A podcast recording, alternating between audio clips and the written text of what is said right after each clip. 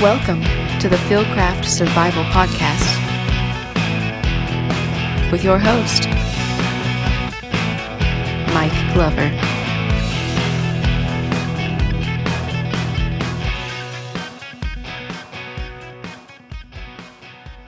Hey guys, welcome back to the Fieldcraft Survival Podcast.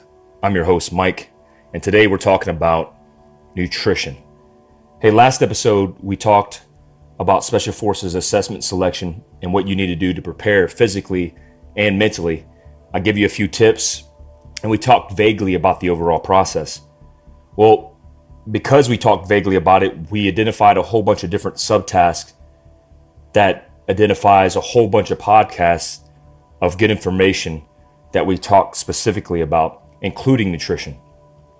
Nutrition is something that is really broadly talked about in so many ways. If you pick up a men's health, a men's fitness, you'll read a hundred articles about how I need to eat right, what I need to do pre workout, during workouts, post workout. But really, it's meant for the aesthetic and not the performance when I started looking at nutrition early on in my career, I had to do my own research because the military, a government institution, doesn't provide a lot of resources for nutrition, especially when it's related to physical performance. And so I had to take seminars, I had to take college courses, I had to do my own research and reading people's experiences and books to get this information. So, what I'm going to do today is on this podcast, I'm going to share with you some tactics and techniques that I utilize through my military career. But also, I'm not just going to focus just on performance based nutrition, but also survival based nutrition. I intentionally made this podcast not just oriented towards the person who is potentially trying out for special operations, but I want to make it for everybody, including people at home who are just, you know, working in a nine to five, doing the daily grind who want to be better prepared in nutrition if something goes wrong, but also being healthier and applying this nutrition strategy to your everyday life and physical fitness, really in, in your daily routine. I remember when I first joined the US Army, I went to basic training and advanced individual training in 1997. And in infantry basic training, it's all one stop, right? You do basic and advanced individual training at Fort Benning, Georgia, the eight weeks of basic, and then you do an additional six to seven weeks of infantry training. And you're with guys in your class who are all doing the same course. And through that development, you know, you're getting physically fit. You're obviously getting stripped down out of your civilian life and getting integrated into the U.S. Army and the U.S. military. Being 17 years old when I arrived to basic training, I didn't have a lot of life experience. You know, when I was in high school, I played football. I did combatives. I did ninjutsu. I did jujitsu. I did Thai kickboxing. I did a lot of activities, but being so young, nutrition wasn't really something that we even discussed amongst athletes in that time period. I remember the most that I knew about nutrition was post recovery after a stressful or hardcore physical fitness routine. I needed to take in protein, and usually that was in a shake. Usually that was in eating meat to build muscle. Also, creatine was a popular thing to enhance performance. But for me, for my physiological makeup, it just made me bloated and made me feel like crap. So I really didn't do it. So there was an emphasis on vitamins and minerals, an emphasis on maintaining carbohydrate and electrolyte levels. You know, the emphasis was just pushing through. And I remember this time period on the news, there was a whole bunch of incidents in America where football players, especially young football players, were dying on the football field because they weren't adequately hydrated. And so there was a push to keep them hydrated. And I remember when I was playing sports during that time period, I was drinking and forced to drink a lot of water. But as we learned through the last decade, drinking too much water actually flushes the good electrolytes and prevents your body from rehydrating. And so if you're not educated in this process, you're depending on coaches, you're depending on athletic staff to help you through this. And if you don't understand this, you're just listening to what they say. Fast forward to the military, and we're going through the same exact thing. it was funny and it was almost a joke back then, but now looking back on it, it was pretty serious. If our knees hurt, we were told to take a knee and drink water. If we felt sorry for ourselves, if we felt fatigued, if we felt nauseous, if we felt sleepy, the solution was drinking water. And we had to carry a two quart canteen and a one quart canteen everywhere we went. And we were constantly force hydrated. And I remember during that time period, there was people who were dying in basic training in other services that were being force hydrated and they were dying because of this loss of electrolytes and they were going into shock essentially and they were passing away. So you, you have to look at this institution as we developed and determine whether or not it's the right solution and it's the right answer. You know, my philosophy on all this stuff that I talk about, whether it's tactics, whether it's nutrition, any information that's being provided by an institution, by the government, I just take it with a grain of salt because I like to do my own research based on subject matter experts. You know, subject matter experts are going to be the guys and the gals who perform on a daily basis. And, you know, I would look towards athletes or professionals in those industries. When I think about my time in the military in the beginning, I also remember having squad leaders and leaders along the way that I thought did unusual things. I had a squad leader, Staff Sergeant Reed, great dude. And before PT tests, before physical fitness tests, which you know was a two mile run, push ups and sit ups, he would eat a Snickers bar. And I, I used to always think to myself, that's really odd that he would do that. That he would eat a Snickers bar prior. And I thought, how could he do that? How could you eat a Snickers bar? How could you eat anything prior to doing any kind of physical fitness activity? And what I started to realize when you're young and you do things like push ups, sit ups, two mile run, you typically have enough store or food stores on board. And when I say food stores, I mean sugar in your bloodstream. So you're able to get through those events and do it without a lot of food.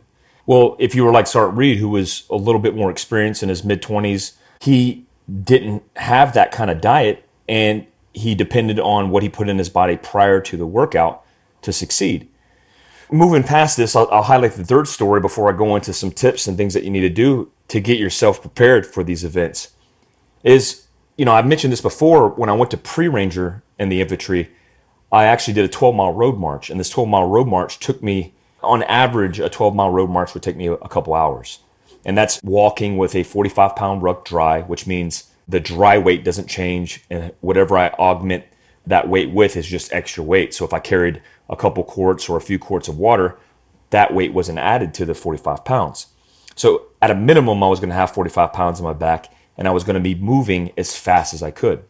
So during this time period, I wanted to win. And essentially, I started ruck running, which means I was doing intervals of running, followed by walking, followed by running, followed by walking the entire duration.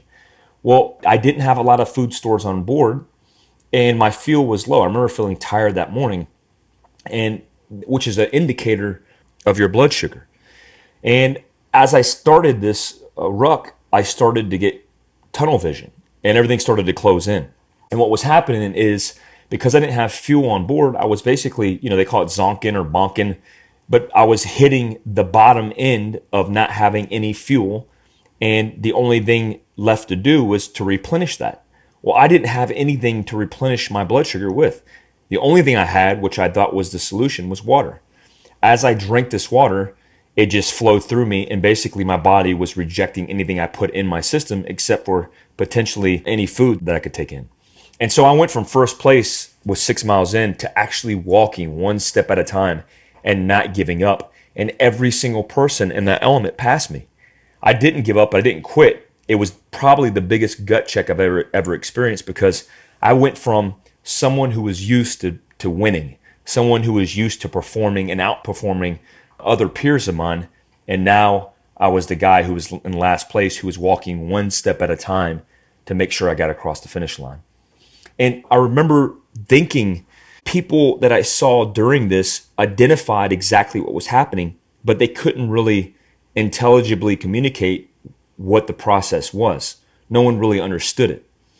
And that's a huge disconnect, right? Because you would think in the infantry or in special operations that people would understand this, but it's not something that's often talked about. It's not something that's often in this institution resourced to educate our soldiers no matter what tier of special operations they're in. So there was a lot of learning that I had to do.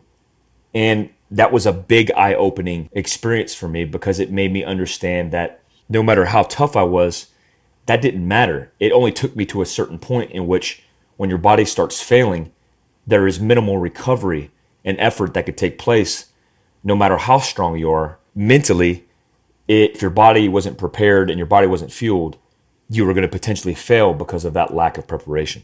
So, fast forward years in special operations, you know, I've been through selection.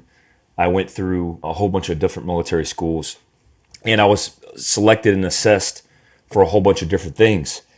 But I never had to do a gut check like I did for selection. When I when I went to selection, I did a lot of research and I read up on a lot of books, especially endurance athlete books, and started stitching together a lot of information that I would apply to my daily workouts. And so I would experiment with what worked best for me as an individual. My body type, I'm 225 pounds. Uh, when I was in special operations, I was 215, 210 to 215. And I was known as somebody who had a lot of good endurance. I wasn't a fast runner, but I was a decent runner. I had a lot of good upper body strength. I wasn't a good swimmer, but I could go the long haul if I had to, especially when it came to a rucksack. Going in special operations and going into selection, if I connected my physical capabilities and optimized that with nutrition then I could basically enhance my performance and get through these difficult schools. So, part of the things that I learned in the train up phase is there is a definitive pre, during, and post nutritional process.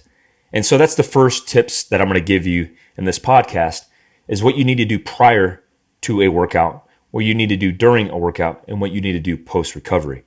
I've actually learned a lot over the past couple years, especially being in the government side and having the luxury of not brutalizing my body and you know taking care of myself and not having operations dictate that plan.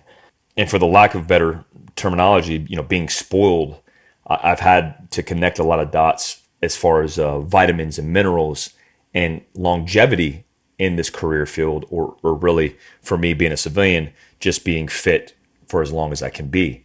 The first thing we're going to talk about is pre pre workout, pre workout nutrition.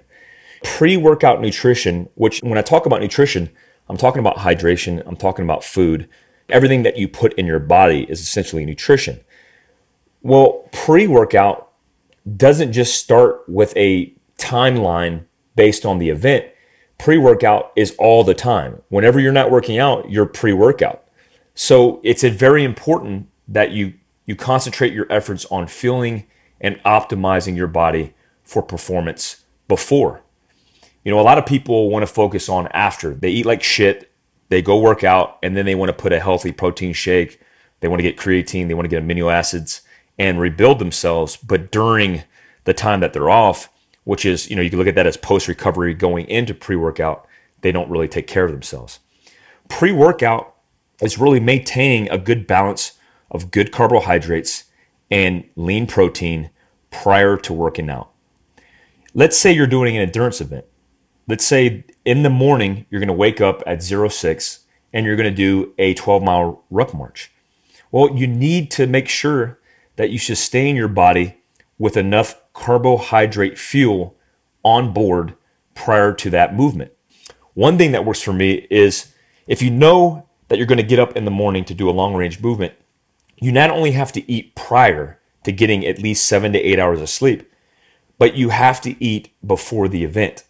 Remember, it takes about four to six hours for you to break down and process all the carbohydrates that are in your body.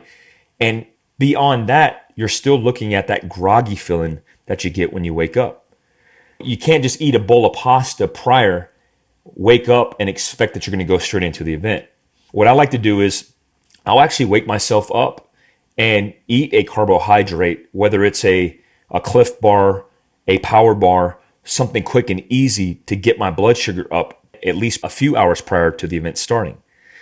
I also like to eat carbohydrates out the gate. What I mean is, if I have the opportunity to eat prior to movement, I will literally have a power bar in my mouth when they say go or when I say go. And what that does is it gets fuel on board. You have to look at your body optimized as a jet plane, understanding that when optimized, when fueled properly with the right intake of fuel, your performance is going to be high speed. And when you eat like shit, you put crappy fuel into a jet, you're going to run like crap. And you're going to see that on the performance end. Also, what goes hand in hand with refueling your body or fueling your body prior to a movement or prior to an endurance event is you have to take in some water with these carbohydrates. Remember, if you ever get to the point in which you're thirsty, that feeling or that urge, you're probably behind the power curve and you're too late. And so it's hard to get ahead of that. You always want to stay ahead of eating and drinking prior to movement and not during. What I used to do prior to movement is I would take in carbohydrates you know, if I was eating pasta, I would eat whole grain pasta or a whole grain type of food source, staying away from white flour. For me specifically, I, I eat paleo, so I don't put in any kind of carbohydrates unless I'm using it for fuel. Also, something that's good for quick energy is fructose, sugar that comes from fruit, because this is immediately absorbed in your body and can be utilized on the fly and prior to a movement. So you have that long range carbohydrate, which is going to be that pasta, that whole grain pasta prior to going to bed. And then when you wake up mid morning, maybe you have a carbohydrate like a power bar that's made, you know, it's kind of optimized by power bar or by Clif bar to be fuel for you on the go. And then as you wake up, you're going to take in another carbohydrate and then you're going to take in a fluid of some sort. I try to utilize Gatorade and these electrolyte enhanced drinks because they work. I mean, when you're storing electrolytes, which includes potassium, sugar, sodium, you get yourself balanced, and that's what you want.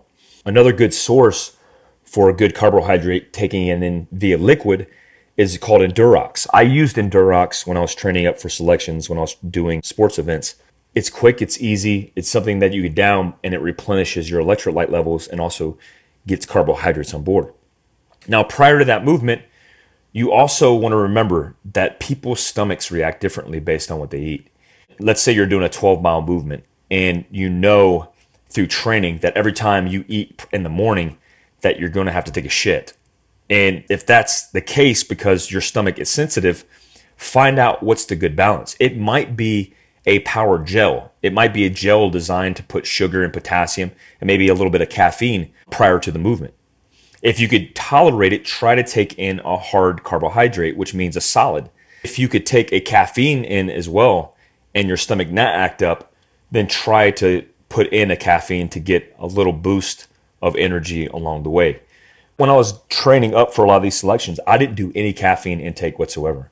And then I started to see my body, because I didn't take caffeine, reacted adversely to caffeine inputs at all. Now I'm immune to it, but back then I could take a little bit of caffeine and it would enhance my performance a lot because I wasn't used to it. So if you could moderate that, your caffeine intake, then when you need it, you could take it and it would enhance your overall performance. So practice makes perfect continue to try it and see what works for you in the mornings prior to you doing the event. Now, let's talk about what you need to eat during the event. I've mentioned this strategy before on another podcast, and I'll mention it here again. When I do any kind of event, even if it's walking in the woods, I like to make sure I'm constantly fueled. If you're paleo or if you eat clean, your body tends to react differently than if you're just saturating yourself with all these bad carbohydrates. Like white flour intake, for example, spikes your insulin level, spikes your blood sugar level, and creates this imbalance that leads to onset diabetes. It causes all these issues. Well, if you don't live like that and you eat clean, then when you actually take in fructose or you take in carbohydrates planned for your workout, you'll feel it actually affect your body and increase your fuel. And this is an awesome feeling to have because if you eat paleo, and you eat clean and then you want to optimize performance, you could almost determine and predict when you need to spike your insulin levels and your blood sugar. For example, grapes. I make a joke and call it a grape break. But if I eat grapes, which is paleo approved, but if you eat grapes, it's like a mini energy pack because I feel my blood sugar spike immediately and I'm able to take those in and perform right off the bat because I'm not saturating myself in this white flour and these carbohydrates. The downfall behind eating massive amounts of carbohydrates and white flour and all the crap that we eat on a daily basis is yeah, you'll have what will appear to be sustained energy, but your body crashes off that energy when you don't have that in. And so you'll see these huge spikes followed by these huge crashes where you just zonk out and you fall asleep. I used to have a buddy, he would drink Diet Coke, and another buddy actually drank Diet Mountain Dew all the time. And they would see, you would see these huge spikes in their energy level, and then they would fall off the map because they would be crashing from that caffeine intake and from that artificial sugar. Well, if you you know you eat clean, you're going to have a sustained energy level that you can control on the up instead of having no control on the down, if that makes sense. So what I like to do is when I'm doing an event, let's say it's a trail run or a hike, you know, you determine how much time you're going to be out on the trail. The time really dictates the amount of fuel that's necessary to sustain yourself over the long haul. I am a, a paranoid type prepper where I always prepare and I'm always ready for the worst case scenario. So I'll carry a backpack when I go on a hike full of chow just in case. Well, if you're taking that chow in, you need to make sure that you do it off the bat and off the get go and sustain yourself every 30 minutes and every hour on the hour. So, what does that look like? Well, at zero hour, when I'm stepping off, I might be chewing on a piece of fruit. I might be eating a piece of power bar or a Clif bar. And then 30 minutes into that movement, if it's sustained movement, I'm taking a gel or a small bit of liquid carbohydrate. I might even take a sip off of a Nalgene bottle with some Endurox or some Gatorade inside of it. And that may be adequate. But on the hour, you know, say let's say an hour into that movement, I will take a solid in. You know, I'm not going to down a Clif bar every hour on the hour. That's ridiculous. But I'll take a piece of it and put that in my mouth and I'll start eating it along the way. What you'll start noticing is your body's crave those carbohydrates on the fly. Let's say you did a two hour hike and it's a slow, sustained movement. By the end of it, on the way in, you're probably going to be daydreaming about carbohydrates or food or have food cravings related to your lack of nutrition throughout. If you continue to eat throughout, you won't have those food cravings and you'll have sustained energy levels through the entire duration. So if you imagine like your life and your fitness level is on a bar scale and you're trying to manage peak performance, you want to keep that bar scale high and in the three quarters of your maximum performance so you don't ever have to crash out. If you start to crash out, the problem with crashing out is once you start to diminish your resources, it's hard to catch up. And your body doesn't like to play catch up until post recovery. So your tactics are going to vary, but what you do is you go out and you measure your performance. Let's say you're doing selection train up and you're doing a five mile run for time. Well, try it. Every Monday, go out and do a five mile run and then do it with fuel on board versus not having fuel on board. I know it's hard for people who've not been in this routine to eat prior to working out, but if you do a five mile routine and you eat prior and then you run and then you take fuel on board during the exercise, I guarantee you your performance over the long haul is going to advance. And you're going to hit this weird second wind that you didn't know you were capable of, of hitting. When you work out and you work out without carbohydrates on board, which is the immediate fuel source that your body taps into, if you don't have that, you tap into your fat stores. And when you tap into your fat stores, that's a tactic for burning fat. But in these instances, you want that fat reserve. For example, when you're in ranger school, in ranger school, you don't get a lot of calories, you don't get a lot of sleep, and you don't get a lot of time to do really any kind of recovery. So you want to maximize the fat that you have on board. A lot of people ask me, hey, what's the advice of going into selection? What do I need to do prior to ranger school or selection? And I say, hey, if you got a week left, you're not going to change anything about you physically in a short period of time. Make sure you eat good and get some fat stores on your body prior to going. It's going to slow you down a little bit, but it's going to be minimal but then you'll have some fat on board to tap into as an extra fuel source. Okay, now let's talk post workout or post endurance event. When you're done with an endurance event, or it could be any kind of workout, right? It could be a trail run, it could be a gym workout, hitting the weights, it could be an endurance related event, humping a ruck. When you get back, the first thing you need to do is start post recovery. What a general rule of thumb is 30 minutes before the 30 minute window after you work out, you want to take in protein. A lot of people concentrate on just protein, but they don't concentrate their efforts on the carbohydrates. They take in a protein shake with minimal calories, with minimal fat, and they don't take any carbohydrates in. Look, your body, when it breaks down, it's in need desperately of a balance of carbohydrates and protein. Look, if you're aesthetically trying to improve, yeah, there might be some justification to that. But if you're looking for performance, refuel your body and get it prepared for the next event. So, post recovery, the only thing you need to think about is getting as much carbohydrates and as much protein on board to sustain the recovery process. This also includes hydration. What I like to do is I'll take a protein shake that has a good balance of protein between 25 and 35 grams of protein. I also like to take in some Endurox or some kind of carbohydrate that might have a little bit of protein in it in itself. And I'll sip on that after I take the protein shake. And then I like to eat a meal in this window between 30 minutes and an hour afterwards with vitamins and minerals. Remember, the breakdown of your body and the repair of that doesn't just need carbs, fat, protein to fix itself. You also need to make sure you get the proper vitamins and minerals and natural foods and whole foods to repair for the long haul. When you look at sustaining, you have this quick burst of protein and carbohydrates right out the gate that you're flooding and saturating your, your muscles with, that your body goes, oh shit, I need this food. And it starts absorbing it. And then when you eat a meal an hour after you're working out, your body looks at this and goes, hey, for the longer haul during the digestion process, I'm going to tap into this and start rebuilding and repairing. Everybody likes to go to the gym and everybody likes to do these workouts because you get endorphins, you get, you know, something physiologically out of it, something mentally out of it. You see the physical aesthetic improvements, but they don't want to focus on post recovery.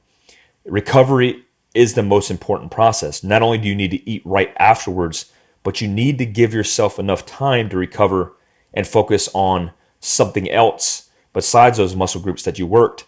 That way, when you come back to it, your body's repaired, rebuilt, and then ready to go again, but a little bit more enhanced. Diet as a whole post recovery, I like I said, I eat paleo. And what is paleo? Paleo is a diet which is whole food based, which is based on the Paleolithic period where cavemen were eating essentially whole foods that were available seeds, nuts, no peanuts, whole foods and vegetables and fruit and nothing but a whole bunch of good meats. Everything we eat, especially from the grocery store, is full of hormones and a whole bunch of bad shit. And people are scared of fat. People are scared of protein and red meat. But all these things are actually essential, especially if you're athletic and rebuilding your body. One of the best things that I've ever done is started to accept that fat is an integral part of your overall diet and getting rid of white flour in your diet is probably the best thing that you could ever do. You know, for example, let's take a bowl of cereal. No matter how healthy you think that bowl of cereal is, it's made from enriched flour, which is basically wheat ground down into a sugary compound, which essentially is like eating a candy bar and its equivalents. So you're eating a bowl of candy bar.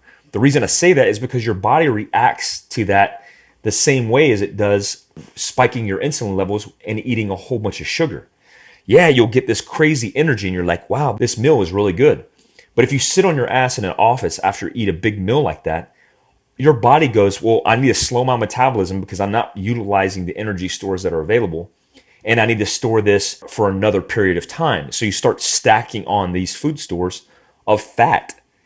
Not only that, your body starts to feel like crap because you eat and spike your insulin levels, you spike your blood sugar, and then you don't work out, and your body's like, well, I'm not going to use this. Let me just crash out here. And then you start to feel like crap and you feel tired. Well, then you think, well, I need to eat more fuel. I need to eat more carbohydrates, more enriched flour. And then that's going to make me feel better. And it does temporarily until you start to see this stacking of fat in your body and this constant vicious cycle of you having to eat those kind of foods It's crazy when you think about it because nowadays it's hard to go anywhere and eat right because everything that we eat is full of enriched flour. Like if you take a loaf of bread, let's say you're going to Subway and you think you're eating healthy, take a second and think about what you're eating. Like let's say you're eating a 12 inch sub, you're a bigger dude or a bigger woman, you're eating a 12 inch sub because you want to feel full and you stuff it with meat and veggies and thinking you're eating healthy. Take that 12 inches of bread and break it down and throw it in a blender. What do you have? Well, you have essentially a sugar compound of flour that can be treated like sugar. You're eating sugar on top of meat and veggies that not only are the are the meat processed and packed with sodium, but I wouldn't trust the veggies because you know you get spinach on your sandwich because it makes you feel better. Well, if you boil that spinach off, it's like a tablespoon of spinach. So you're not packing yourself with nutrients, with the proper nutrition. And then when you really think about it and look at what you're actually putting in your body, you're actually starving your body of all these important and essential vitamins and nutrients. I like to have a balance to everything. And one thing I don't necessarily agree with is like the juicing concept, right? When you juice something, it's not natural because your body's not used to getting this lethal injection almost of nutrients. But there's something to it when you take those kind of nutrients in, your body's like, holy crap, man, I haven't had this in years and this feels good. So your body starts feeling good.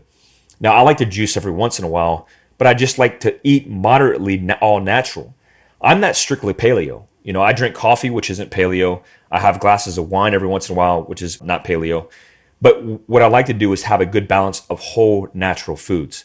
My general rule of thumb during, you know, whether it's post recovery or just eating in general is three quarters of my plate needs to be all natural vegetables and fruit. And then a quarter of my plate, based on my balanced diet, needs to be a meat, needs to be a fish, needs to be a red meat, needs to be chicken. And these are all things that you could find, you know, whether it's grass fed, whether it's wild game, you could find relatively cheap anywhere you go. It just takes a little bit of effort. So, how do you do all this good eating and when you're in an environment like a camping environment, survival environment, and you don't have the resources, or you're in special operations selection, you're in a schoolhouse and you don't have the ability to eat good. Well, I will tell you that the best thing you could do is do the best you can. When I was in selection, I was in a pretty horrific blizzard during selection. And I remember reaching into my jacket pocket and trying to eat MREs, and the actual MREs were frozen. And it was almost impossible for me to eat and I had a pork chop inside of my jacket that was completely a brick, but it had coagulated fat around it. So I was sucking off the fat off this pork chop, which just sounds disgusting, to get nutrition. And then I was eating snow off the ground because all my canteen, my CamelBak, everything was frozen. I was eating snow off the ground and sticking it in my cheek and sucking off the snow, which sounds really good, but sucking off the snow to stay hydrated. So, what does my diet look like? I wake up and I have coffee and I have a meat and a vegetable. I'm a big fan of natural cut bacon and Brussels sprouts that are full of energy. If I'm preloading for something, if I'm, you know, getting ready for a workout, I'll eat fruit in the morning as well. You know, I use fruit in my cushy civilian life to be able to use as pre-workout fuel. I use pears, I use apples, I use grapes, and leading into uh, my workout if I don't have a workout to keep away hunger, I'll snack on whole almonds and dried fruit. There's plenty of options out there that have no additional sugar, that are whole natural almonds and walnuts, and all natural fruits. I like figs. I like, you know, these sweet fruits that offer a whole bunch of not only vitamins and minerals, but also offer a lot of fiber. And I'll snack on this all day long. Don't do it in excess because, you know, there's a lot of calories and nuts and fruits, especially. And I'll eat this in moderation, but throughout the day, i am chomping on celery. I'm eating celery and almond butter um, and finding all these good snacks in between my meals. For lunch, I like spinach. I like, you know, eating a meat, whether that's, I try not to do too much red meat during the day. So I'll stick with a tuna or a fish or maybe a chicken and then a lot of spinach. I'm a big fan of spinach and you have to eat spinach by the handfuls because remember, if you take an entire bag at the grocery store of spinach and you and you cook it down, it's going to be almost nothing. So, as much nutrients as you can from spinach, and don't be afraid to eat it.